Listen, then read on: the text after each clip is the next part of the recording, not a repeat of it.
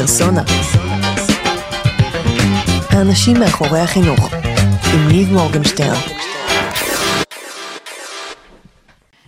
אז אה, אחת התלמידות שלי, אימא שלה הייתה חולה, הרבה שנים, זאת אומרת, היא ממש אה, טיפלה בה. וחלק מהחיים החינוכיים היו אה, להיות איתה ב... לצד האשפוזים והיציאות הביתה והשחרורים והבדיקות. ובאחת התקופות הקשות, שהייתה ככה יום וליל בבית החולים ליד אימא שלה, אז הייתי מגיעה אליה כמעט כל יום, מביאה לה גם קצת חומר לימודי, ובעיקר קצת יושבת איתה ונותנת לה אה, כוח ותמיכה ומבקרת את אימא שלה, ואמרתי לה, בואי נלך קצת, נעשה סיבוב, והלכנו למרכז כזה, מרכז קניות ליד בית החולים, והייתה שם חנות ספרים, אמרתי לה, בואי ניכנס רגע לסטימצקי. נראה לך כאילו סטימצקי, מה, מה את רוצה? בואי, בואי רק ניכנס, נעשה סיבוב. נכנסנו, והיא כזה, בכוונה, שחררתי. הסתובבנו, אמרתי לה, את רוצה אולי איזה ספר? ספר? מתי קראתי ספר? כאילו, על מה את מדברת? היא אשכנזייה, או איזה מין משהו כזה בטח אה, נאמר. איזה כיתה הייתה? כיתה אז י"א. אוקיי. אני חושבת שזה היה י"א, כן. ואני כאילו מסתכלת על דברים שאני רוצה, ואז פתאום ככה על אחת הבמות היא מתחילה להתקרב כאילו ככה לעולם שלה, ככה לספרים, מתחילה להסתכל על כל מיני ספרי מתח. ואומרת לי, זה דווקא נראה מעניין ככה, אני רואה שהיא קוראת את המאחורה של הספר, אמרתי לה, תבחרי, וזה, אחד ועוד אחד, אז בואי תקחי גם עוד אחד. היא מתחילה להסתכל ובוחרת שני ספרים שמעניינים אותה, ואנחנו באים לקופה, ואנחנו עומדות בתור, ובקופה אה, היו שם כזה אה, סימניות, שהרי המוכרת מכניסה את זה, הקופאית, שהיא בעצם, נכון. או מכניסה לתוך כל ספר. והיא שואלת אותי בשקט, תגידי לי, מה זה? מה זה הדבר הזה שהיא מכניסה? אמרתי לה, זאת סימניה, מסמנים איתה בעצם איפה, לאן הגעת בספר. אמרה לי, אוקיי. וקנינו את שני הספרים. לימים, אחר כך היא מספרת לי שהיא הקריאה אותם אה, ליפה, אימא שלה, אה, ליד המיטה, וככה גם היא קראה וגם היא. ואיזה, אני לא זוכרת, איזה חודשיים אחרי, עשינו טיול לבנות רק של הכיתה, נסענו אה, לירושלים העתיקה, ואני זוכרת שאני ככה הולכת במיניבוס אחורה, ואני רואה אותה שוכבת לה ככה על הספסל שלה לבד, עם הספר ועם הסימנייה ככה בפנים, והרגשתי דרך הדבר הזה איך פעולה נורא קטנה, רק של לחשוף אותה בעצם, לה- להיכנס איתה לחנות הספרים, לא לשפוט, לא לענות על איזה משהו של, אה, לא יודעת מה זה, או איזושהי, לא יודעת, כל תגובה שהייתה יכולה לסגור. בעצם החזירה אותה לעולם הספרים, ואחר כך כבר אני יכולה לספר שהיא ממש התאהבה בחזרה, היא נזכרה שהיא הייתה קוראת ספרים שהייתה ילדה קטנה, סביב אה, כיתות אה, ב', ג', ובימי כיפור היא קוראת, וכאילו פתאום הספרים חזרו אותה. להיות חלק מהחיים שלה, כן. וואי, זה מדהים. כן. זה גם כאילו יש בזה משהו של, ה...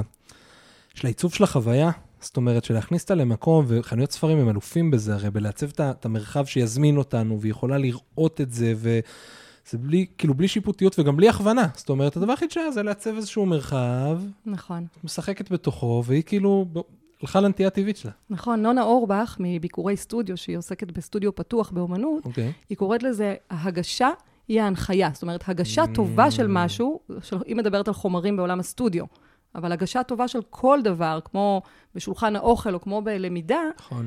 אם, אם אתה לא צריך להגיד הרבה, כנראה שהגשת טוב, וזה. מתחבר לזה. זאת הייתה הגשה שהיא הנחיה, עכשיו עזרת לי להמשיג את זה. וואי, זה מדהים. כן. זה כאילו, טוב, זה, ב, ב, בעולם החינוך זה יושב מאוד מאוד חזק בעולם המונטסורי. כאילו, נכון. בגישה המונטסורית זה ממש חלק מזה. נכון. אבל זה מדהים לראות, אם נזלוג ל-30 שניות לעולם, נגיד, אה, לעולמות העסקיים יותר, זה נמצא שם בהכל. כלומר, ב, ב, בעיצוב של מוצר, או ב, בעיצוב של חוויית למידה, או בעיצוב חוויית משתמש, זאת אומרת, הכל, להוריד קליקים, להוריד... אה, נכון. מדהים. וואי, אה. פתיחה מעולה.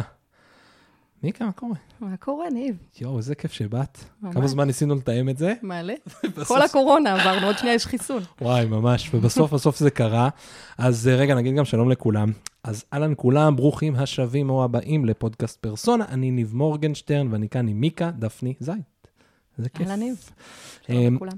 מציגה את עצמך תמיד כמנהלת הפדגוגית של הקרן לעידוד יוזמות, בעבר אשת חינוך בתיכון ברנקו וייס רמלה, ועורכת ספרי חינוך.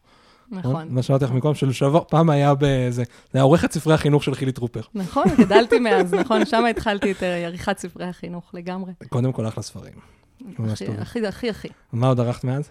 ערכתי אה, ספר חינוך של מיכל אה, נהרי לארקין, שנקרא המורה שקרא לי בילבי. ספר חינוך, באמת, אה, מעניין. ספר של אהבה, ספר של חינוך אמיתי. ואחר כך את ספר החינוך של אלון פוטרמן, ספר שהוא בעצם ראיונות, שיחות עם מורים, מורים של המדינה. אה, שיצא ביד... גם בהוצאת ידיעות ספרים. זה היה מאוד מעניין, כי זה ספר באמת בחרתי לערוך אותו, כי הוא מייצג את תפיסת העולם שלי ביחס למורים. ממש קול ראשון של מורים, לא מדברים על המורים ולא מספרים מה זה חינוך, אלא המורים מביאים את החוויות שלהם, ויש להם פה הזדמנות מדהים. להישמע. כן. טוב, האמת שיש לי מלא שאלות על זה. אה, אמ, אני מקווה שנספיק, ואנחנו נראה עוד מעט איך זה, איך זה אה, יצליח. קודם כל, אני רציתי להגיד לך גם face to face, גם כאילו מה שאמרתי גם מאז, ממש תודה על החיבור שהיה במרץ דאז, פעם עם לינדי וגרג וקייל, ובפרקים באמת מעוררי השראה, שזה כיף. זה אחד הדברים המדהימים. הקלטנו אותם במרץ, כשככה הקורונה ככה רק בצבצה לה, ו... ובגלל כל הטירוף ו... והרבה דברים גם חיוביים שקרו בדרך, הם לא יצאו לאוויר העולם, אבל זה מדהים להאזין להם כל כך הרבה חודשים אחרי זה, ולדעת שזה פשוט סופר רלוונטי. כאילו, נכון, זה פשוט, יש גם שם אני דברים... חשבתי את זה. זה אפילו מקבל תיקוף מיוחד, ממש. וגם מלמד כמה יש דברים שהם מוגנים שלא באמת כל כך השתבשו. נכון, נכון. זה, זה כאילו המקומות שאנחנו הרבה פעמים רוצים לכוון אליהם, והם כאילו פתאום, הם להפך, הם נהיים נוכחים יותר חזק. כן. מדהים. טוב, אז בואו בוא נראה רגע מאיפה נתחיל. היית מורה בברנקו וייס, נכון? נכון. ברנקו וייס רמלה? נכון. איך קראו לבית, זה היה השם זה של זה הבית ספר? השם שלו, תיכון ברנקו וייס רמ. רמלה, שיש לו את, ה, את הסרט הידוע, תיכון הזדמנות אחרונה, נכון? בדיוק. מה, איך הגעת לשם? מכל המקומות, מכל מכל הזה? המקומות, זו שאלה טובה. אה, אני הגעתי לשם בעצם סוג של במקרה, כלומר, אוקיי. לא בבחירה מאוד אה, אה, מודעת. מודעת וברורה. אה, עשיתי את ההסבה המקצועית שלי בעצם, הלכתי לעשות תעודת הוראה במכון לחינוך כי דמוקרטי. לפני זה מה עשית? כי לפני זה עשיתי כל מיני דברים אחרים שהם אה, היו בכל מיני עולמות, קצת בעולם האומנות. ואני מגיעה מעולם החינוך הרבה קודם. זאת אומרת. הייתי רכזת נוער, והייתי קצינת חינוך בצבא, ועשיתי דברים של חינוך לאורך הדרך. אבל היו כמה שנים שחיפשתי ככה את דרכי במקומות אחרים. וכשהחלטתי לחזור לשורשים ולעולם של החינוך, אז עשיתי את זה בהסבה אה, בחממה ליזמות חינוכית של המכון לחינוך דמוקרטי, היום זה המכון הדמוקרטי. וכחלק מההסבה שמה הכרתי את תוכנית חלוץ, ובעצם במסגרת חלוץ חינוכי שובצתי ברמלה. שמה זה מילה על חלוץ חינוכי? חלוץ חלוץ חינוכית חינוכי- של אז לפחות, נראה לי שהיא שונה קצת מהחלוץ של היום, לא? הוא דומה, זאת אומרת, מהמם. מבחינת אה, תיאוריית השינוי, יש שם אה, אה, ניסיון ליצור מנהיגות חינוכית בשטח, בתפקידי, אה, גם בדרגי ביניים, גם בדרגי מורים, אבל שיוכלו להתפתח אה, לתפקידי ניהול, אה, ועם דגש חזק על הפריפריה. שמה זה אומר? שמאתרים כאילו קבוצה של. סטודנטים דאז? כן, זאת אומרת, לא, אני לא יודעת אם היום זה חייב להיות סטודנטים, אז היה אה, כאלה אנשים שמסיימים את לימודיהם, ובעצם אה, מגיעים לבתי ספר, בתקווה לא לבד, זאת אומרת. להגיע כקבוצה של חלוצים, נגיד אנחנו היינו איזה שבעה לדעתי בשיא, אה, ומקבלים איזושהי מעטפת של למידה וליווי. שבעה שבאתם ל... ל- כן, ל- שבאנו לרמלה, לברנקובייס. רמלה? לא, לאו דווקא ביחד, לא כמו איזה קומונה, אבל אה, הגענו, היינו ככה, כל אחד... הגעתם לרמלה בכלל, או לבית ספר לבית הספציפי? ספר, לבית ספר לבית הספציפי ספר. ביחד כ- כקבוצה, אוקיי. כן, מגיעים לתוך המסגרת החינוכית, ובעצם אה, אה, מקבלים מה, אה, מהתוכנית ליווי שהוא מעניין, כי הוא רב-ממדי, זאת אומרת, גם המנהל מקבל את זה, וגם קבוצת החלוצים, וגם יש קבוצת עמיתים רחבה של חלוצים בבתי ספר שונים. ואצלנו זה היה מעניין, כי זה היה בית ספר שהוא, יש בתי ספר שהחלוצים מביאים כאילו איזה דם חדש, וזה יוצר גם לפעמים אה, התנגדויות או אתגרים כאלה ואחרים, והם. הם אחרים בנוף. אצלנו כולם היו חלוצים.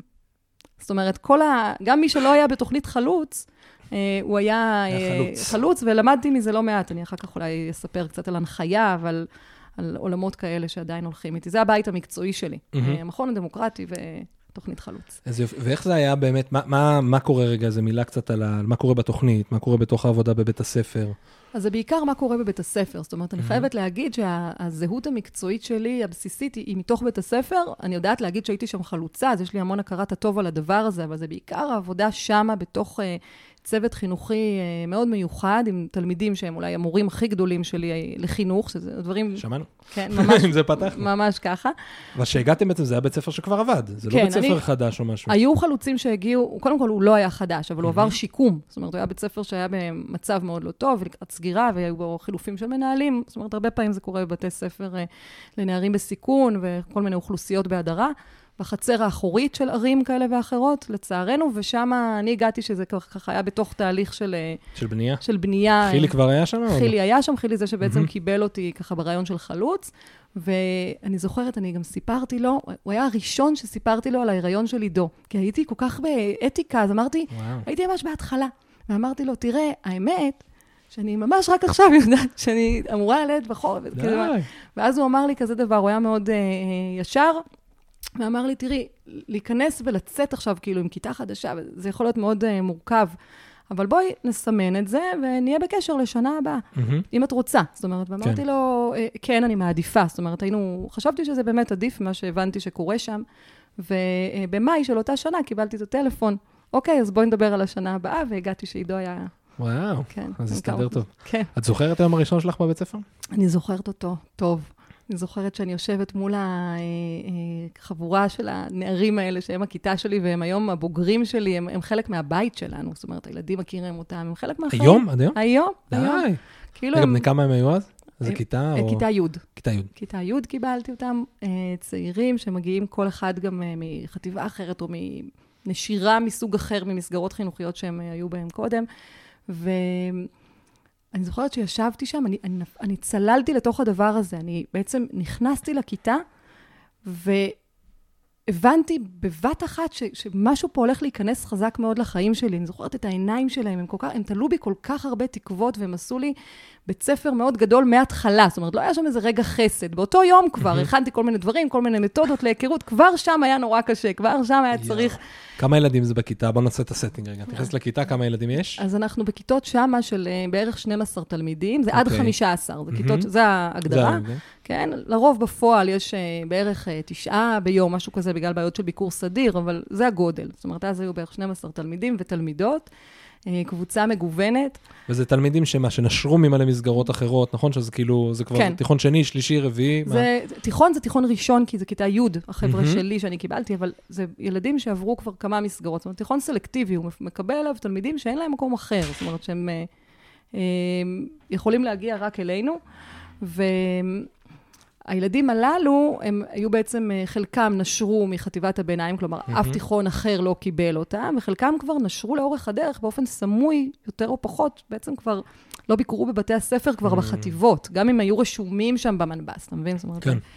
זה, זה, זה המאפיין. הדבר הכי חזק באוכלוסייה כזו, שאפשר אה, ככה לאפיין, זה שהדימוי העצמי, או חוויית הכישלון היא איומה. זאת אומרת, אנשים, כל אחד עם הסיפור שלו, יש לנו הרבה מאפיינים שאפשר למנות, אבל בעיקר הדבר הזה. זה אנשים שבעצם חוו במערכת החינוכית כישלון אחרי כישלון אחרי כישלון, והיה שם דימוי עצמי, זאת אומרת, היה, היה שם משהו שחזק עצמי יותר. שבור.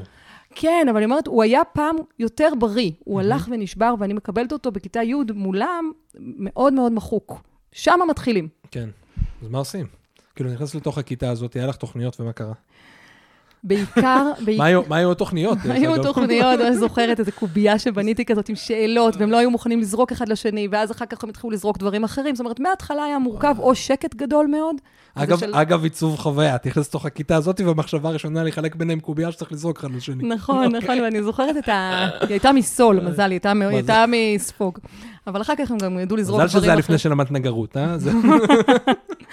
לגמרי, זה התאים. עיצוב המוצר התאים. אבל אה, מהר מאוד אני מבינה, אני מדברת תוך ימים. אני לא, לא, זה, ברגע, שהסיפור המרכזי הוא סיפור של קשר אישי.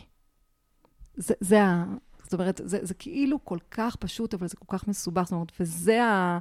אה, אני אומרת, הם מורים גדולים שלי לחינוך בהמון המון דברים, אבל זה המרכז של הסיפור. זאת אומרת, המפגש הוא הכלי הפדגוגי המרכזי שאני הולכת איתו.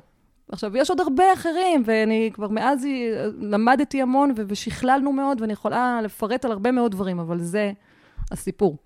ואיך יוצרים בתוך המקום הזה קשר אישי? כאילו, כי מה שאת מתארת פה, ככה נתת את זה בחצי מילה, זה סמי כאוס כזה. זאת אומרת, נכון. בתוך הכיתה.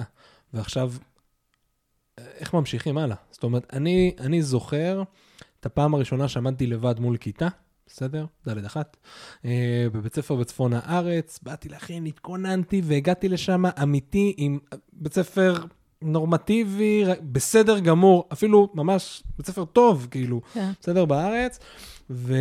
ובאתי לשם עם מאות, אולי אלפי שעות ניסיון בהדרכה, הדרכתי בקפוארה בצבא, בזה, בכל מיני מקומות, לא פעם ראשונה שלי. והייתי ב... ביחד, ועמדתי מול כיתה, אני זוכר שתוך חצי שעה, איזה חצי שעה? 20 דקות, כאוס, כאילו התפרקה הכיתה, איכשהו הצלחתי לזמן את הכוחות ולסיים את השיעור, כמעט עזבתי באמצע היום, סיימתי את יום העבודה, אחת וחצי, רבע לשתיים, ישבתי באוטו. אמרתי, תגיד, אתה השתגעת? משעמם לך? כאילו, יש לך כל כך הרבה דברים אחרים שאתה יכול לעשות, למה אתה בכלל מה... אל תמשיך. המשכתי בסוף, לא מצטער על רגע, למדתי מזה המון. עשה לי בחיים הרבה. איך כאילו, אני שואל את עצמי, מסיימים כזה יום, ומה... אז אה, בגדול, קודם כל, הכלי המרכזי שמההתחלה הבנתי שהוא הסיפור, ואני קוראת לו קשר, הוא שיחות. הייתי עושה המון המון שיחות, לא עם הכיתה. בהתחלה לא עם הכיתה ככיתה. Mm-hmm. העבודה ביחד כקבוצה הייתה מייצרת הרבה קשיים בהתחלה. זה ילדים עם הרבה רגשי נחיתות, הם mm-hmm. חוו הרבה כישלונות, הם uh, עסוקים מאוד במקום שלהם. יש שם המון התמודדויות בעצם בתוך קבוצה, והוא בטח בקבוצה חדשה שהיא עוד לא בטוחה. ו... הרבה מהעבודה הייתה אחד, אחד, אחד. זאת אומרת, כולל, אה, הם היו עובדים באופן עצמאי בחוברות, ולהוציא רגע החוצה לכמה מילים, טק, טק, טק, טק, טק, והוא חוזר. לחזור. כן, כאילו המון המון דברים שאמרתי, לא אמרתי מול קבוצה. Mm-hmm. שאני חושבת שזה נכון, אגב, לכל חינוך, ואני רואה את זה, חושבת שיש משהו שאנחנו אה, טועים בו הרבה פעמים, שאנחנו מדברים כאילו אל הכיתה, ולפעמים אפילו אומרים, לא בכוונה רעה, לתלמיד משהו מול כולם, אנחנו קשה לנו להאמין כמה זה אה, כמה עלול... כמה זה משפיע, כן, לרעה. כן, לרעה לפעמים. זאת אומרת, יש משהו ב... ב המתודה הכי פשוטה, הפרקטיקה של לקחת ילד הצידה רגע, ולסגור איתו משהו ולהחזיר. אז אה, ככה התחלתי, ולמדתי את זה אחר כך לעומק. את יכולה לתת עוד איזשהו טיפ או רעיון שנראה לך שהוא יכול להיות רלוונטי גם, זאת אומרת, משהו שלמדת במקום הזה, שנראה לך שהוא כלי, אני נתת אחד, בסדר, ממש ממש טוב, קחו, תפסו את האנשים רגע בחוץ, תחזרו פנימה. אמ, את יכולה לתת אולי עוד איזשהו רעיון לכלי שהוא יכול להיות ישים בכל מקום, והוא נכון כאילו בכיתה נקרא לזה רגילה? אני אגיד שהרבה פעמים יש, אה, זה מעניין, הרבה פעמים יש אה, תפיסה כזו. שזה בתי ספר נורא ייחודיים. זה נכון, זו כיתה יותר קטנה והשיטות אחרות, והם באמת, אין, אה, אי אפשר להגיד שהם כמו בית ספר, לא יודעת, שש-שנתי. כן. אבל... 40 ילדים בכיתה.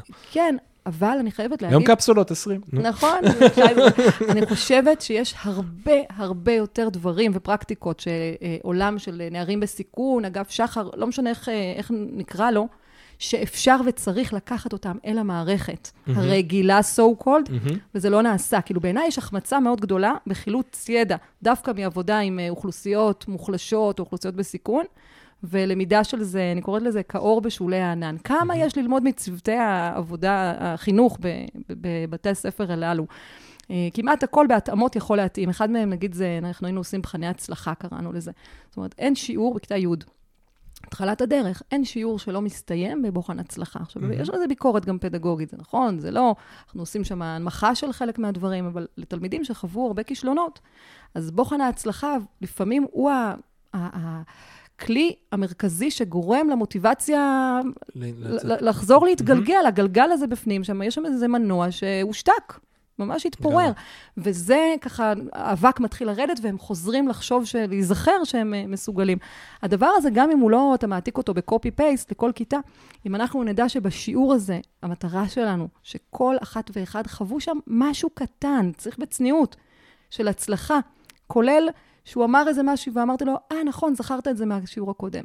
הדבר הזה מעורר חזרה ושומר על הילדים, אה, לדעתי, מחוזקים. זה משהו שהיינו עובדים בו המון בחוויות של הצלחה. ויש עוד הרבה, תגיד לי כמה כן. לספר. לא, אני חושב שזה כלי מעולה, זה גם נורא מעניין, הוא מתחבר להרבה מה, מהעבודה שאנחנו עושים עכשיו פה בירושלים, סביב אה, אה, המצאת הערכה והתעודה מחדש. זה אירוע mm-hmm. מאוד מאוד גדול. עכשיו, תקופת מחצית, לא יודע מתי אתם תשמעו את זה. אתם תשמעו את זה בעתיד. אנחנו נמצאים ב-14 בדצמבר 2020, אבל אה, אתם תשמעו את זה אי שם אה, ביום חלוקת התעודות. עוד כמה שבועות, פעם אחרונה שהבטחתי את זה אלייך, מי כזה, זה לקח כמה חודשים. היה בדרך מגפה, כן. אני מקווה שהפעם אני אעמוד בהבטחות. אה, מתעסקים באמת הרבה ב... בהקשר של התעודה, אבל לא מזמן צללתי ככה קצת, יש מסמך מאוד מרתק על סוגיית הערכה שכתב דוקטור ערן ברק מדינה, לא יודע אם את מכירה אותו, אה, זהו בעצם, מכירה אותו. אמ, אז הוא קולגה, עובדים המון, שאני מאוד מעריך, והוא כתב מסמך על הערכה, ואחד הקריטריונים שהוא מביא שם על הערכה זה שהיא כלי שיכול לשמש גם לעידוד מוטיבציה. Mm-hmm. נכון שהוא שם דגש מאוד מאוד גדול על מוטיבציה חיצונית, אבל לפעמים זה חלק מהתהליך, כמו שאת נותנת אותו פה.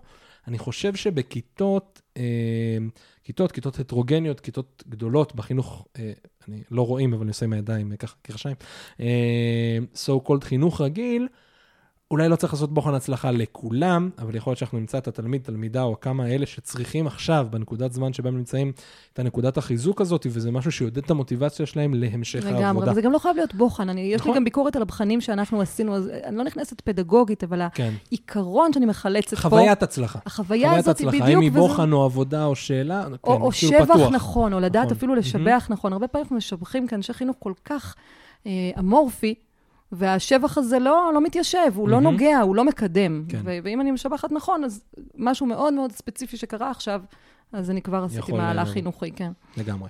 טוב, כמה שנים אה, לימדת? ב- הייתי שם שבע שנים. אוקיי. בעצם שלוש שנים חינכתי י' עד י"ב, את הילדים שלי, ואחר כך אה, לא יכולתי לקחת עוד כיתה. יש אנשים שמצליחים לעשות את זה אצלנו, של אה, ככה, ישר אחרי להתחיל ללמוד. אני לא יכולתי, אני... תהליך ה... הם, אין, הם גם לא, הם לא יכלו להכיל את זה. מה, איך יהיו לך עוד ילדים, עוד כיתה? קיצור, אז לא לקחתי אחר כך עוד כיתה, הייתי מורה מקצועית. אז רגע, אז שלוש שנים חינכת, ו... י' עד י"ב, ואז אחר כך הייתי עוד, בשנים שאחרי, הייתי גם, ריכזתי כל מיני תחומים וכל מיני. פרויקטים, והייתי מורה מקצועית, הגשתי למה? אבל לבגרות. לא, לא הבנתי למה לא עכשיו. לא, לא יכולתי, הם היו כל כך, הם עדיין, חלק כל כך גדול אה, אה, שלא הרגשתי שיש לי מקום ופניות רגשית לקבל כרגע לתוך הלב עוד 13 אה, ילדים ומשפחותיהם. זאת אומרת, אני, התפ, התפיסה היא מאוד רחבה, אני גם רדיקלית. זאת אומרת, גם אם כולנו בברנקו וייס ברמלה חזק בקשר אישי, ובתפיסה של מה האחריות שלנו, אז אני בספקטרום ככה... קיצוני. כן, ככה אני תופסת את זה, מהמם. ומאמינה שככה שמה מצליחים. יש לזה גם מחירים. כמו מה? יכולה לשתף אותנו באיזה אחד? מחירים, יש כל הזמן, המחיר המרכזי הוא המחיר בבית, זאת אומרת, אי אפשר לעצום מול זה עיניים. כאילו, מי ש...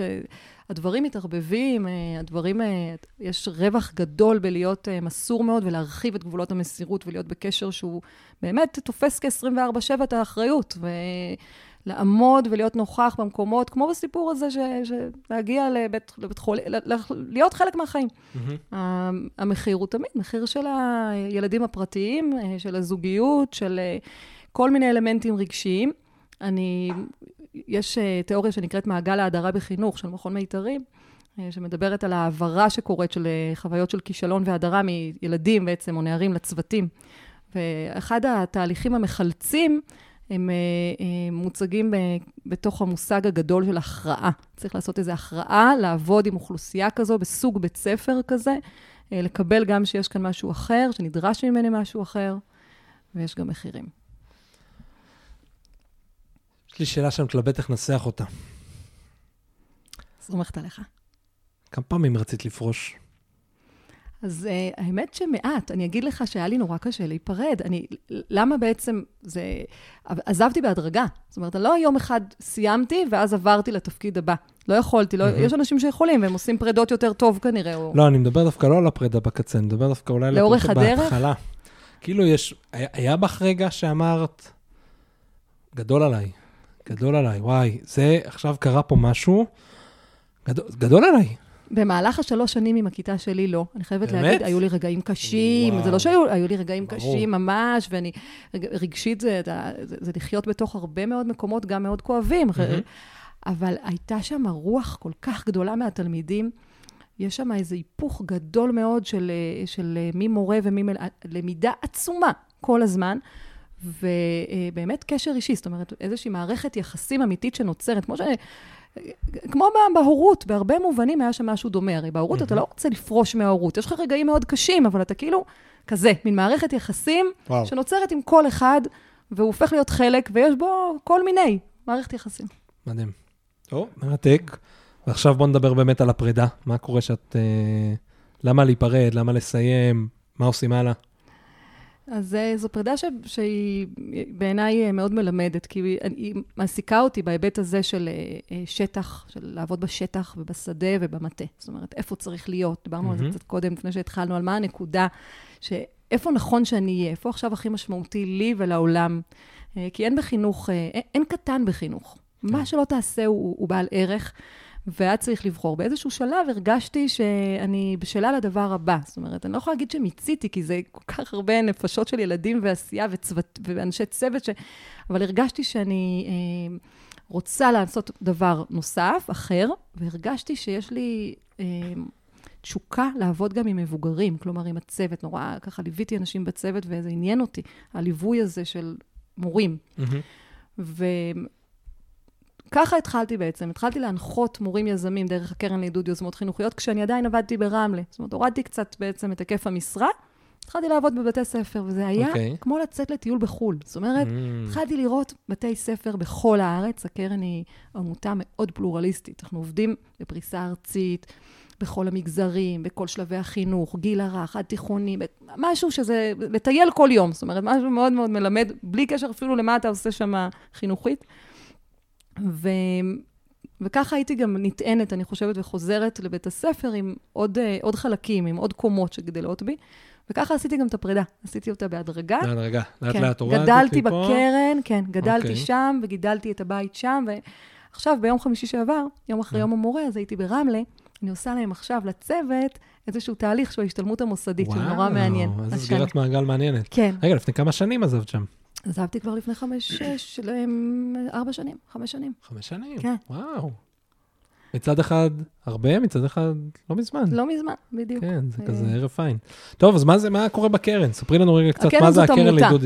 קודם כל, זה שם כן. היסטורי מבלבל, היא עמותה... זה אה, לא כמו VC, בזה, זה לא כמו קרן השקעות. לא אה, fund כזה, כן. כן. להפך, אנחנו מגייסים משאבים, מחפשים משאבים. אה, זאת עמותה שהיא עמותה מאוד ותיקה, היא בת 50 השנה, אנחנו חוגגים יובל. וואו, מזל טוב. ממש, והיא, וזה הרבה פעמים לא מכירים עד כמה היא ותיקה, הקימה אותה פרופסור מרסלה ברנר, זיכרונה לברכה. שהיא בעצם הייתה, היא הגתה את המושג הזה של המורה הבודדת בכיתה הזאת, שסוגרת אחריה את הדלת, והיא יודעת מה התלמיד שלה צריך, מה הכיתה שלה עוברת, והיא תדע להתאים לו הכי טוב ככה, ואת הדבר הזה, את החלום הזה, ש, שיחד הם יבראו מאחורי דלת הכיתה. זה היה אז סטארט-אפ, זאת אומרת, כן. כן. נדמה לי 71, ועדת יזמות המורים הראשונה במשרד החינוך, וזה היום זה כבר מילה שהיא רצה בכל כן, מקום. לגמרי. אז uh, היא הקימה את זה. והעמותה התחילה ממש מלהיות כזאת, באמת קרן שנותנת uh, מלגות כאלה, מענקים למורים יזמים שרוצים לעשות משהו בכיתה. ובשנים האחרונות, ובעשור האחרון מנהלת אותו יוסף הדר, והיא בעצם יצרה עולם שלם של שותפויות, שהעמותה ככה דרכו גדלה. והיום אנחנו מתעסקים בסוף בשלושה חלקים, זאת אומרת, ביזם, היזמת, ביוזמה וברוח היזמית. הכוונה היא, אנחנו מטפלים בכל מי שעכשיו הוא האיש היוזם בשדה, ובדגש גדול מאוד על האנשים בשטח, סייעות, גננות, מורות, מורים. מהמם. זה, ה, זה אה, הקהל. זה הקהל. אנחנו עובדים עם כולם, אבל זה הקהל, זה הערך המוסף שלנו, זה ההתמחות שלנו. והיוזמה היא בעצם ערוץ להובלת שינויים. אפשר לקרוא לה בכל מיני שמות, אבל זה איזשהו ערוץ שבינינו מאוד אפקטיבי, העולם היזמי, להוביל שינויים בתוך המערכת. והרוח היזמית היא, היא סוג של תרבות, היא איזשהו... ה, אה, אה, אה, השגרירות הזאת של מורה שעכשיו בוחרת להוביל יוזמה בתוך בית ספר, היא מעבר ליוזמה שלה שמטפלת עכשיו באקלים הבית ספרי בהפסקה. היא עצם זה שהיא לקחה אחריות על גורלה ועל גורל סביבתה ומובילה יוזמה ורותמת אנשים ומייצרת רעיון חדש. וכל הדבר הזה הוא רוח יזמית שהיא עוברת וככה מופצת לצוותי החינוך, לקהילה, ואנחנו עובדים על שלושת החלקים האלה. על ה- על היזם, יזמית, על היוזמה ועל רוח היזמית. הרוח היזמית. אז בואו בוא נצלול לרגע לזה, לדבר הזה. אני עכשיו אה, מורה באיזשהו בית ספר, שומע אותך, מדהים. מה אני עושה, מה החוויה שאני חווה. אם אתה איתנו, אם אתה איתנו, ב... אם אתה מחובר אלינו לעמותה, או... בטח. אוקיי, נכנס, קודם כל מחפש את קרן, לעידוד, או קורא? בפודקאסט, יש את הלינק, לחצתי. מעולה. אז קודם, קודם כל יש לנו גם מה ללמוד, ב... אנחנו כל הזמן מחפשים את הדרך, איך לספר את הסיפור שלנו נכון ואיך להיות נגישים. הקרן המסורתית, החלק, הלב שלה אולי המסורתי, זה מיזם משותף עם משרד החינוך. שאנחנו עובדים עם אה, אייל רם, שהוא סמנכ"ל אה, עובדי בכיר, עובדי הוראה בעצם, והיו שנים שהיינו תחת המינהל הפדגוגי. המיזם המשותף הזה הוא בעצם אמירה גם של המשרד, צריך לזכור, שאנשי החינוך בשדה, הם סוכני השינוי הכי משמעותיים, ולכן אנחנו מזמינים אותם כל שנה בקול קורא גדול, לה, להגיש יוזמות. אוקיי. שהם רוצים להוביל עכשיו. למה? כי הם זיהו צורך, מהמם. שגורם להם לאי נחת בלתי uh, פוסקת, והם רוצים עכשיו לתת לו פתרון, ויש להם רעיון מה הפתרון. והם יודעים הכי טוב מה הצורך, והם יודעים הכי טוב גם מה הפתרון. ואנחנו בעצם אומרים, השטח יודע. אני אתן לו את הפלטפורמה ואת הכלים במסגרת תוכנית. אז נגיד תוכנית כזו, יש מיון ארוך, אבל ברגע שנכנסים, mm-hmm. בעצם אה, מקבלים גם אה, מנחה, או מנחה שבעצם הוא ככה מלווה. רצתי למנחה, סליחה. רגע, מה אני עושה? אני, יש לי יוזמה. אה, מה, מה, מה אתה עושה עכשיו? מה היוזמה, כאילו, מה זה יוזמה? גם, מה, יוזמה זה, יוזמה יכולה להיות... אה, גם בא לי לעשות פודקאסטים עם התלמידים שלי, יוזמה יכולה להיות, uh, בא לי לעשות אה, PBL בשיעורי תנ"ך. כן, אז, אני, אז זו שאלה מעולה, כי היוזמה אצלנו היא, היא יוז... קודם כל, היא תהליך... בא לי לעשות בקבוקים uh, ולהתנדב בבית אבות בשכונה? אז זו שאלה טובה. אז אני אגיד ככה, לגבי הקול קורא, כי כל תוכנית גם יש לה מצפן יזמי קצת אחר. כמה תוכניות יש פחות או יותר? יש המון תוכניות, באמת, המון תוכניות, כי אנחנו עובדים לא גם... לא ננסה ל... כן, אני אומרת, אני ככה, כי שם אוקיי. יש איזה לב, כן. זה המו"פ שלנו בהרבה מובנים, כי יש שם 120 יוזמות בשנה, מאות אה, אנשי חינוך, אז אפשר ללמוד הרבה מזה. אנחנו רוצים לגעת ביוזמות שהן תהליכים חינוכיים, אנחנו לא אוקיי. פחות מתעסקים עכשיו במוצר. אני לא הולכת במוצרים, באפליקציה כזאת או אחרת, או במוצרים טכנולוגיים, או ערכת קלפים שנפתח, כן. אלא אם הם מעוגנים בתוך תהליך שהוא תהליך פדגוגי אוקיי. אה, אה, מתמשך, זאת אומרת שיש לו, לו איזשהו משך. אני... רואה עכשיו, בתקופה הזאת, בחודשים האחרונים של הקורונה, אנחנו גם משנים את הדבר הזה, כי אנחנו מבינים שיש מקום לפעולות יותר קטנות, בפעימות יותר קצרות, בסייקלים יותר קצרים, גם בעולם הערכה. Mm-hmm. אנחנו רואים הערכות בסייקלים יותר קצרים. נגיד, את יכולה לתת דוגמה? מה, של הערכה או של... של, של יוזמה כלשהי. אוקיי, אז יוזמה, נתת את הדוגמה של הפודקאסטים. סתם, יש לנו עכשיו בדיוק... אה, במקרה. כן, בדיוק, במקרה, אז זה, זה נוח. אז אה, דוקטור אלה בן עטר היא מורה בשער הנגב. פשוט עכשיו התפרסם מאמר של היוזמה שלה בהגיע זמן חינוך. אנחנו עושים הרבה עבודה, גם נורא חשוב לי לחלץ את הידע מהשדה ולהחזיר אותו חזרה לשדה. אז העבודה שלה סביב פודקאסט, ורדיו ככלי שהוא כלי חינוכי, טיפולי, פדגוגי, דווקא לתלמידים שהיה להם מאוד קשה בקורונה להחזיק בלמידה מרחוק, שם היא עשתה איתה ממש עבודה, אה, אה, על, לא משנה, הם עשו שם בתחומי דעת שונים שהם בחרו. המהלך הזה, גם אם הוא יהיה עכשיו מהלך בתקופה הזאת, שהוא יהיה מהלך של חודשיים, סתם אני אומרת, שההתחלה של הבחירה של הדבר, יצירת הזה והעיבוד אחר כך והערכה של הסיפור, הוא גם מבחינתי יוזמה חינוכית. כשבשנה רגילה, או בתפיסות יותר מסורתיות שלנו, היינו נורא מסתכלים על שנת לימודים, mm-hmm. אוקיי? שנת לימודים. אני רוצה לראות מה קורה בשנת לימודים. עכשיו אני יכולה להסתכל על זה גם בפ... אני אוהבת את זה, נהיינו כן. גמישים יותר. כולל מה קורה אחרי צהריים, וכולל איך אה, הרבה מאוד אה, מוסכמות נפרצות, ככה, בתוך הדבר. אה, אז אותו מורה, הוא בעצם ממלא טופס. שהוא הכל קורה, ואני מתייחסת אליו ככלי, אני ממש חושבת שהרבה אנשים, גם אלה שמקבלים דחייה, ויש לנו לצערי הרבה, כי פשוט יש המון הגשות. כן, אז uh, הם קיבלו משהו, אולי הם לא רואים אותו באותו רגע, אבל הם קיבלו משהו, כי אני עובדת הרבה עם הצוות על, ה, על ה, הניסוח של השאלות, הבחירה, אה, אה, מה, אה, מה אנחנו מבקשים מהם לחשוב כשהם אה, מגישים לנו, היא כבר איזושהי אבן דרך, גם אם עכשיו הוא לא ייכנס לתוכנית שלנו, הוא ייכנס לתוכנית אחרת. מה, תני לנו קצת פיקנטריה, מה שואלים? זה הכי פתוח, הכל פתוח, קוד פתוח לגמרי. אנחנו תמיד עובדים בקוד פתוח. אה, וגם אתם הירושלמים למדתם מאיתנו הרבה, אני חייבת להגיד, גם בבית המחנכים. אנחנו, הדברים שלנו פתוחים לקהל הרחב. אנחנו מתעסקים הרבה אה, בצורך, רוצים להבין מה המצב המצוי, מה המצב הרצוי, מה הפער. ולהגדיר את הדבר הזה. Mm-hmm. כאילו, בלי זה אני לא יכולה. אני לא... אני... יש מקום לחלומות. הניצוץ בסיפור היזמי הוא קריטי. בלעדיו mm-hmm. לא תהיה יוזמה, ואם כן. אין השראה זה לא יעבוד. אבל אני גם לא באה להגשים חלומות של מורים. יש כזה מין כזה, בואו נגשים את החלום. לא, אני באה לייצר כאן פתרון חינוכי טוב לצורך, לצורך. אמיתי בשטח. אני מאמינה שהוא חייב להשתלב עם חלום של המורה, עם תשוקה של המורה, עם עולמות הכוח שלה והחוזק. אז יש חלק אחד שהם צריכים ממש לדייק את הצורך, mm-hmm. ואחר כך בעצם להתחיל להציג את הפתרון ולפרוט אותו מסיסמאות גדולות, ויש לנו נטייה לשם, כל מיני uh, שיתופיות, פרסונליות, או כל מיני דברים כאלה שהם נורא נורא אמורפיים, וברור שיש בהם כוונות טובות. עם מי זה הולך להיות? מי קהל היעד? מתי? על איזה פדגוגיה בתכלס זה מתיישב? כאילו, מה העדויות שלך להצלחה? מה התוצאה הרצויה וכאלה שאלות? זה שאלון די חופר, אני חייבת להגיד, זה, אבל... זה חלק מהסינון, את אומרת, זה כן, של, אבל של, באמת, של זמן. כן, כן, mm-hmm. זה צריך, צריך לרצות ל... לענות עליו. כן, מעניין. טוב, לא, זה מכניס אותי עכשיו לאיזה שאלון שאני בונה עכשיו. טוב, נצא מזה. מה אני עובר כיזם, התקבלתי, אני נכנס פנימה, מה, מה קורה לי בפנים? כאילו, איך אנחנו נוגעים בשלושת הדברים האלה, מה החוויה שלי, ה... יש את המתח הזה, אני מניח, בין הצורך המיידי להצלחה של משהו לבין תהליך. התוכנית כולה היא תוכנית של התפתחות מקצועית on the job, זאת אומרת, קורים דברים בשדה. Mm-hmm. אני, ההנחיה שהמורה תקבל, או הצוות, תלוי באיזה מסלול זה, אה, ממנחה מהקרן והמיטאפים שיש לנו וכנסים, כל הדבר הזה, זה המעטפת. Mm-hmm. העשייה והלמידה המרכזית קורית בפיתוח של היוזמה, תוך כדי השנה. אה, אנחנו רואים הטרוגניות עצומה, כמו בכל דבר.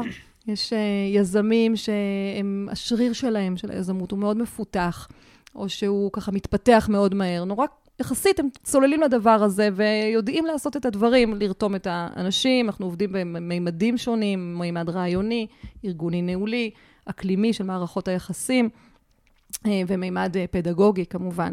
ובתוך כל המימדים האלה יש ממש דרך שהם צריכים לעשות. יש לנו מתודולוגיה mm-hmm. שנבנתה לאורך שנים, שיטה, איך מעמידים יוזמה בשנה חינוכית. אז יש אנשים שנכנסים לזה ויודעים לעשות את זה, לוקחים את הכלים בשתי ידיים ופשוט עובדים, וזה צריך לשפשף את העיניים. אתה רואה כן. שינוי בלמידה. שינוי בתפיסה, תפקיד שלו. מתוך הכלים שהם מקבלים, ממש, כאילו... ממש, ממש, ממש. ויש uh, בתי ספר. איזה דוגמה לאיזה כלי, נגיד? יש לנו כלים שהם, uh, למשל המודל הזה, מודל ארבעת הממדים, שהוא פותח בקרן עם דוקטור יעל שטיינברג במכון הדמוקרטי, הוא מודל שפורט את ארבעה מימדים של יוזמה חינוכית, אבל ברמת משימות של כל, מה כולל, מה המרכיבים בתוך כל מימד כזה. יאללה, בוא ניתן מימד אחד. אז מימד הפדגוגי, למשל, mm-hmm. אז אנחנו בודקים איזו למידה הולכת להיות שם, על איזה פדגוגיה, על איזה גישה אני נשענת עכשיו בשדה, אוקיי? Mm-hmm. בתוך הדבר הזה. אה, מי, מי, מי המלמד ומי הלומד? זו שאלה שצריך לשאול אותה, נכון. זה לא נכון. מובן מאליו. זה תחת הפדגוגיה או שזה מימד אחר? לא, זה בתוך הפדגוגיה, יש שם מלא, כן. אני סתם זורקת כן, לך. כן. איך תשתלב שם פדגוגיה בלמידה mm-hmm. של הדבר הזה? אה, מה, מה דרכי ההוראה, זאת אומרת, mm-hmm. ממש מה דרכי ההוראה, דרכי הלמידה, איזו הערכה הולכת להיות שם, אפרופו הערכה, כל מיני שאלות פדגוגיות שאני צריכה כן. לתת עליהן תשובות, נכון. לא בבת אחת.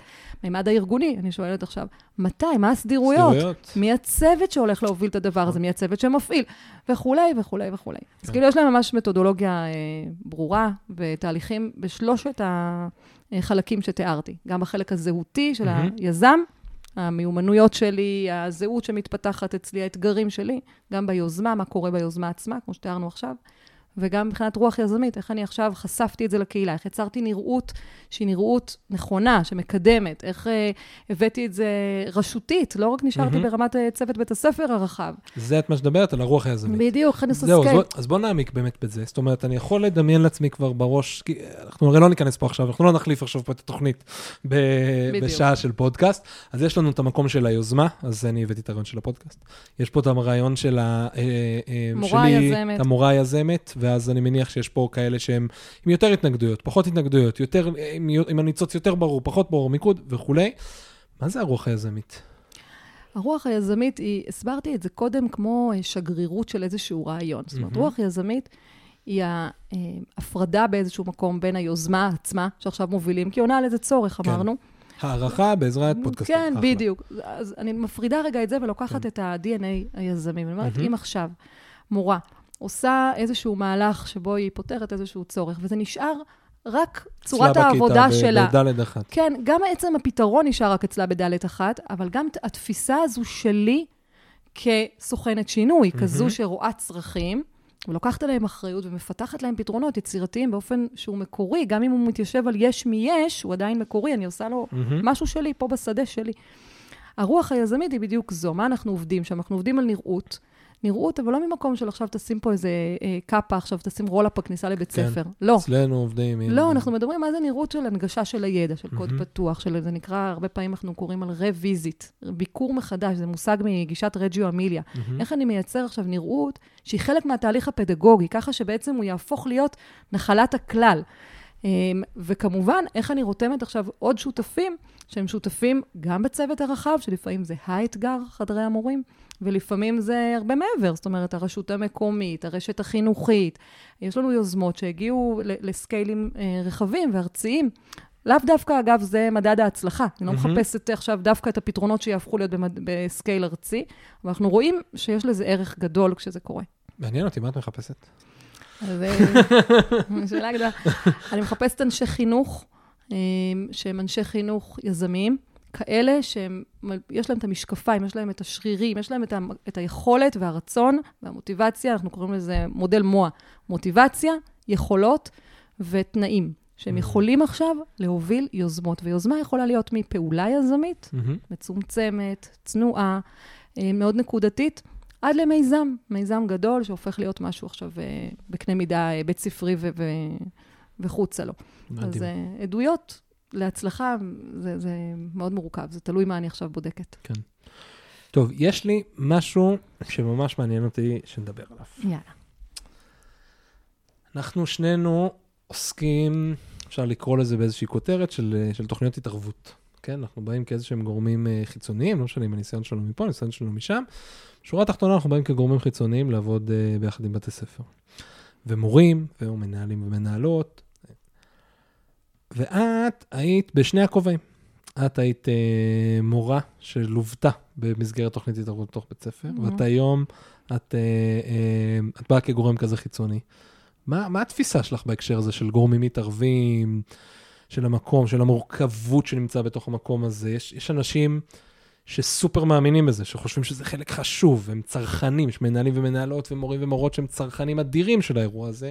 יש כאלה שהם אנטי. אני מכיר בית ספר, כלומר, אנחנו לא מכניסים אנשים מבחוץ. בכלל זה התרבות שלנו, אנחנו נשארים סגורים. מה, מה כל התפיסה שלך על זה? in-house כזה. אמ, אז קודם כל, צניעות. זאת אומרת, זה, אולי זאת המידה המרכזית, והיא, ואני אומרת את זה כאילו זה כזה פשוט, זו עבודה מאוד מאוד קשה. קשה.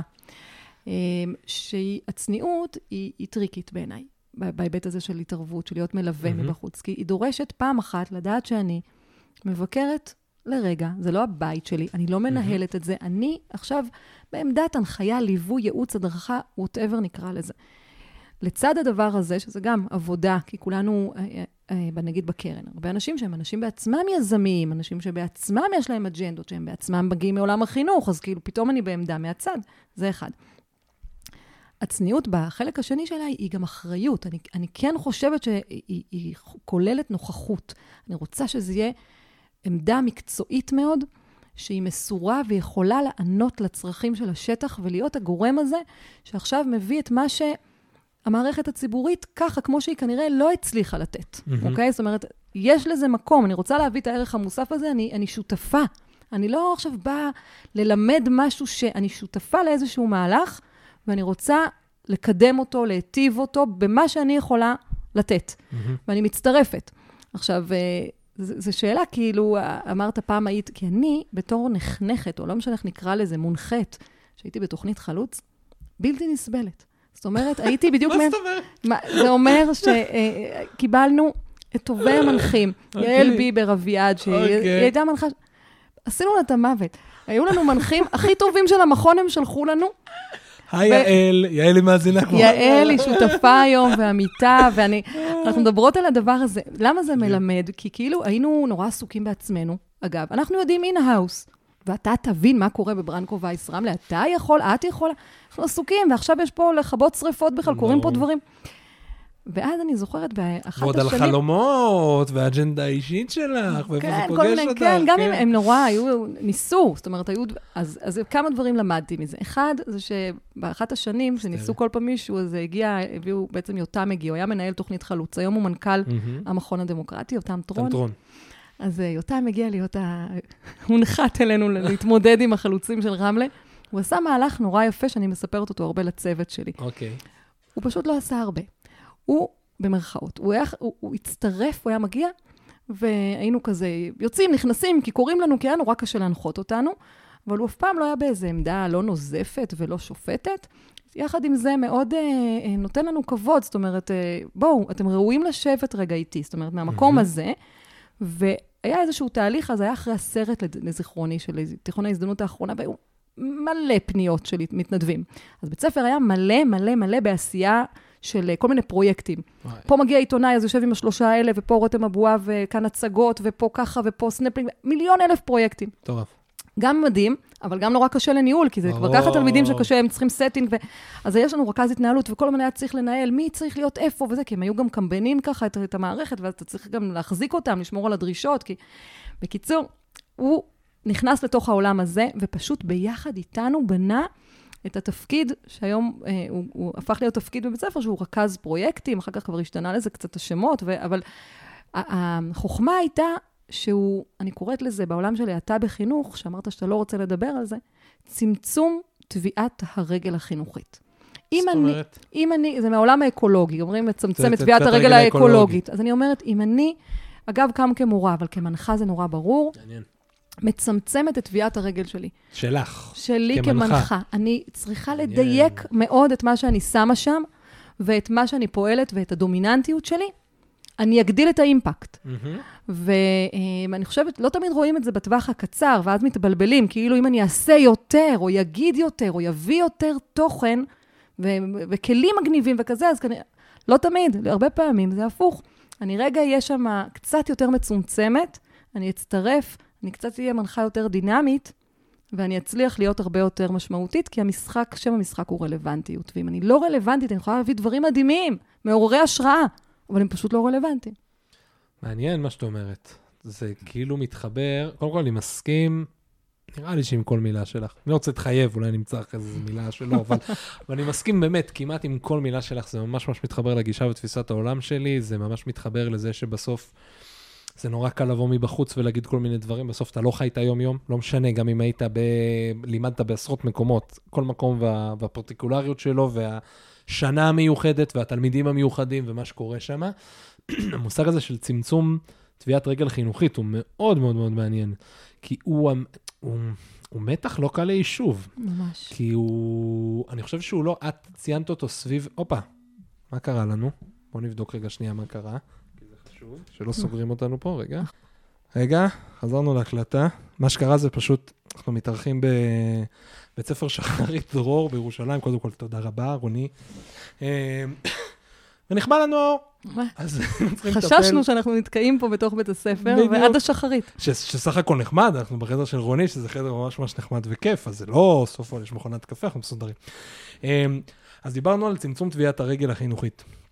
את אמרת את זה, את נתת לזה איזושהי אנקדוטה סביב לצמצם את השפע אולי שהם מציגים.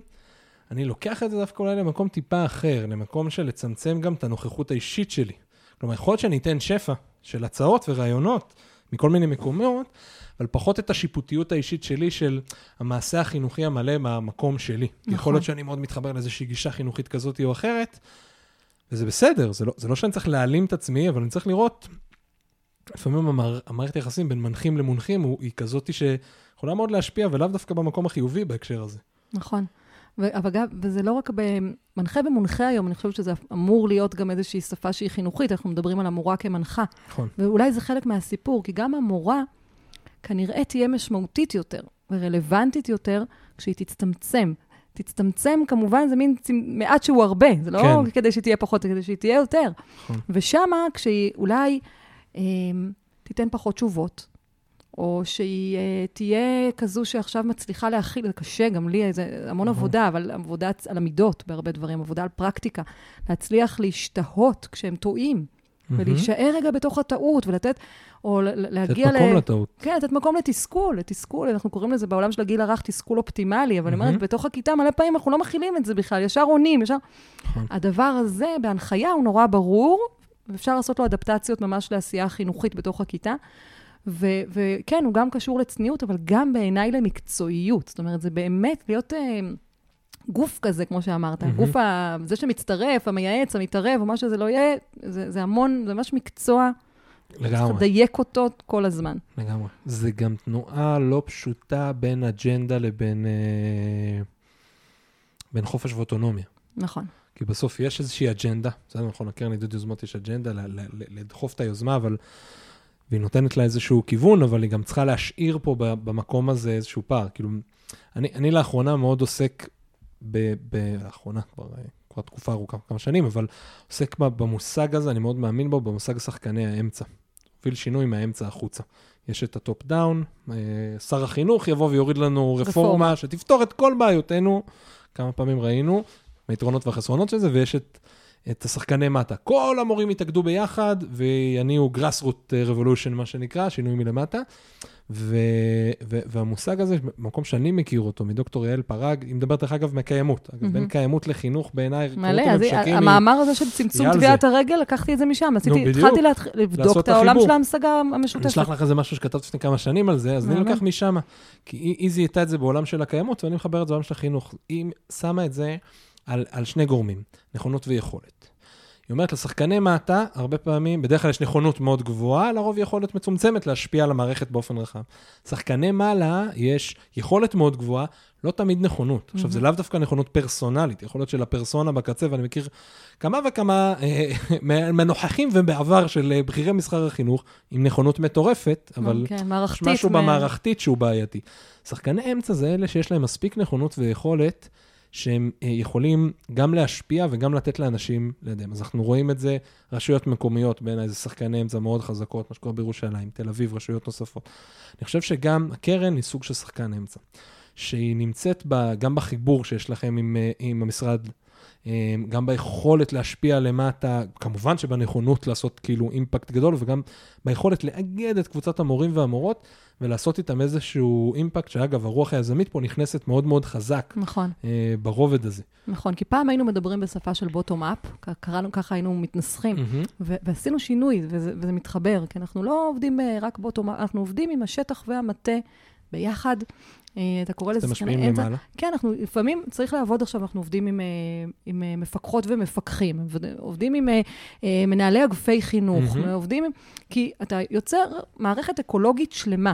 בתוך הדבר הזה אנחנו רוצים להיות שחקן שנותן את הכלים, את המומחיות, את מה שאנחנו יכולים, כשאגב, המטרה מבחינתי בחלום זה אה, שרשויות מקומיות שונות, יהיה להם את המיני קרן, לא משנה מנגנונית איך זה יעבוד, כן. אם כמו בית המחנכים או כמו כל זרוע אחרת, אבל שהיכולת שה- עכשיו לעודד, להתניע, לקדם, יזמות חינוכית mm-hmm. בשדה, באופן שהוא תכלסי, לא כן. עכשיו בדיבורים ובכל מיני uh, פעולות שהן מגניבות, אבל הן לא מניבות עכשיו אה, פתרון חינוכי אמיתי שהוא מוטמע בשטח. Uh, אז אנחנו רק רוצים, חומרים. כן, להעביר את הדבר הזה הלאה. זה ממש יושב על ההגדרה של מידל אאוט, כאילו מהאמצע החוצה, כי זה בדיוק המקום, היכולת כמובן להשפיע למטה, להשפיע על הצדדים, ראשי אגפי חינוך, אזורים, קרנות, עוד פעם, עבודה משותפת שלנו. בטא, מרכז חדשנות גוננים, איפכא וכולי, אה, וכמובן למעלה, מפקחים, ש, שבסוף זה המקום שהם נמצאים ב, ב, באינטראקציה ובשמיעה וביכולת לקחת ולהניע את התהליכים. לגמרי. מגניב. טוב, עכשיו צריך לכתוב מאמר על שחקני אמצע בחינוך. נכון. אה, הדבר הבא. בדיוק, נמצא את הזה. אה, מיקה, כבר לנו זמן. די. מדהים איך זה עבר מהר. עבר מהר, אה? ועם הפסקת חשמל באמצע, כאילו. לא דיברנו על כל, על עריכת ספרים רצינו, נכון, בחינוך וכזה, אבל. אפילו, אני חושב, את יודעת, מרגיש לי שיש לנו, יש המון השקה בין עריכה להנחיה. יש הרבה, יש הרבה. אותם, אותם מקומות, אגב, של... אותו, אותם מקומות קונפליקטואליים שצריך בהם לעבוד ולדייק. אה, לגמרי, אבל כן, אני עורכת באמת מתוך גם אהבה גדולה למילים, אבל גם מחיבור של עריכה וערך. אני רואה בה, בספרי החינוך טקסטים חינוכיים טובים, mm-hmm. הם נכסים חינוכיים שחייבים שיהיו. אז זה, זה מהמקום הזה, אני מאמינה שזה מקדם לא פחות ממעשים אחרים חינוכיים. זה מדהים. טוב, אז אני, אני נשאר רגע עם השאלה האחרונה. אוקיי. Okay. זו שאלה שאני תמיד שואל את כולם. שאלה זהה, והיא, תדמייני, שלא היה לך מגבלות של תקציב וזמן. בסדר? באים לך מהקרן, יוסף, יוספה, נכון? כן. הקרן. תקשיבי, קיבלנו עכשיו מענק מטורף, אני רוצה אבל לתת אותו רק לך, ואני רוצה שתפתחי בית ספר. מה שאת רוצה, את יכולה לבחור את קהל היעד, את הגיל, את ה... איך שאת רוצה. מה, מה, מה התפתח? אז בחלום שלי אה, זה בית ספר מאוד הטרוגני. כזה שיש בו אוכלוסיות מגוונות. אני יודעת שהרפורמות של, האינטר... של האינטגרציה נכשלו בכל מיני מקומות ולמדתי את הכל, אבל עדיין, זה החלום שלי, ואולי בדרכים אחרות אפשר ליצור בית ספר שיש בו אוכלוסיות מגוונות שנפגשות שם באמת, ושיש בו אה, אה, תפיסה שהיא תפיסה פרוגרסיבית, כזו שהיא לא מין אה, אה, משהו כזה שהוא של השכבות העשירות והשמנות של האוכלוסייה. זאת אומרת שיש בו גם מפגש בין אוכלוסיות ויכול להיות מודל לצמצום פערים, להוגנות בחינוך, וגם לחינוך שהוא אה, אה, הומני והוא אה, רלוונטי וכזה ש... אני חושבת שאנחנו מסכימים שנינו שאנחנו שואפים אליו. לגמרי. אז uh, בית ספר, ובטח הוא יהיה גם במקום מאוד מאוד יפה, בחוץ, בטבע. חייב להיות כזה שיש לו סביבה טובה. טוב, כשתצטרכי עזרה וליווי בפתיחה של הבית ספר, אני שם. אליך. בכיף, יאללה, אני בא באהבה. נינקה, ממש ממש תודה, למדתי המון. תודה לך, היה כיף, דייקת לי דברים, היה כיף לדבר. איזה כיף, כבר בכלל היה שווה. זהו, תודה גם לכם. אני הייתי ניב מורגנשטרן, ואתם האזנתם לפרסונה. נשתמע בפרק הבא. יאללה, ביי.